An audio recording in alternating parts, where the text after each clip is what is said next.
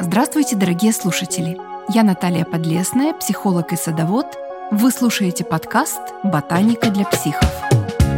Делая этот подкаст, я ставлю перед собой две задачи. Первая – чтобы садоводство вам казалось простым и интересным.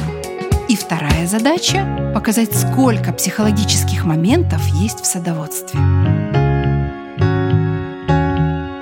Кадочное растение – когда приходит время убирать кадочные растения с улицы, мы все задаем себе вопрос, как им лучше зимовать. Вообще есть два вида зимовки – светлая и темная. Все как в жизни. Если у вас вечно зеленое растение и оно остается с листьями, то, конечно, светлое. Растение нужно поставить как можно ближе к окну или к фитолампам, чтобы оно продолжало получать солнечный свет или его заменитель но есть растения, сбрасывающие листья на зиму. Им вполне подойдет темная зимовка в прохладном помещении подвала, гаража или в комнате без окон. В одном черном-черном городе жили растения, сбрасывающие листья на зиму. Ну, итак, какие растения должны зимовать на свету? Алиандр. Алиандру нужно много света и температура от 2 до 12 градусов тепла. Ну, запоминайте, от 2 до 12, то есть 10 градусов для того, чтобы создать им хорошие условия. Если вы поставите олеандр в теплой комнате, то тогда уже будьте готовы лечить его от щитовки, от паутиного клеща, от червеца, от всех заболеваний и вредителей. Эти вредители и болезни будут появляться именно из-за того, что при скудном зимнем свете и длинной ночи слишком теплый воздух. Вот поэтому олеандр и ставят в холодное помещение. Кстати, вы знаете, что олеандры – это цветы, которые любила Мэрилин Монро. Она говорила, что олеандры способны переживать перепады ее настроения лучше, чем мужчины. Меня тоже всегда удивляет спокойствие этих ядовитых красавцев. Может, кому-то это покажется равнодушием, но я считаю олеандры уравновешивающими растениями.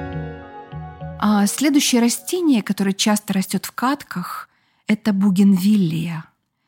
Наверное, все ее знают и все ее видели, но мне так хочется, чтобы вы представили себе, как в Черногории или в Греции а, все балконы увиты растением с огромными розово-сиреневыми цветами и прямо гроздьями этих цветов.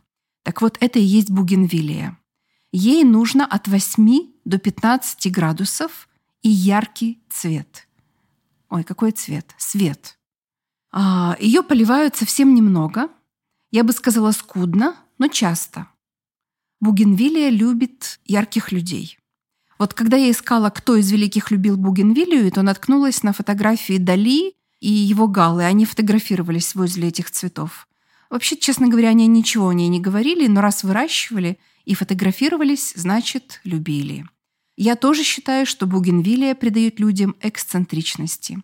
Даже если вы живете в северной стране, но любите бугенвилию, то вы, скорее всего, горячий эксцентрик. Вот бугенвилию обязательно нужно прятать туда, где яркий свет, и еще раз напоминаю, 8-15 градусов. Следующее растение, которое очень часто живет в катках, это лавр или лавровишня. Ну, тот самый, который мы кладем в суп вообще в виде листочков. Лавр переживет от 0 до 10 градусов. Поэтому его можно и на балконе подержать, ну, если там не бывает заморозков. А, я же никого не удивлю, если скажу, что лавр обожают все прагматичные люди. Наверное, именно потому, что его листочки можно использовать в суп – а может потому, что он сам очень прагматичный. Честно говоря, это растение не блистает особой красотой, и если ему не придавать специальную форму, там шар или какой-то овал, то он просто прагматично выбирает для жизни лучшие места и очень-очень хорошо размножается. Он размножается даже случайно обломанными веточками. Если вы хотите, например, чтобы ваши дети были прагматичными, научились копить деньги, думать о своем будущем, вам точно нужно завести себе лавр. Следующее – это цитрусовое дерево. Конечно, его тоже в прохладную светлую комнату, в лоджию. Почва при зимовке должна быть влажной, но без застоя влаги.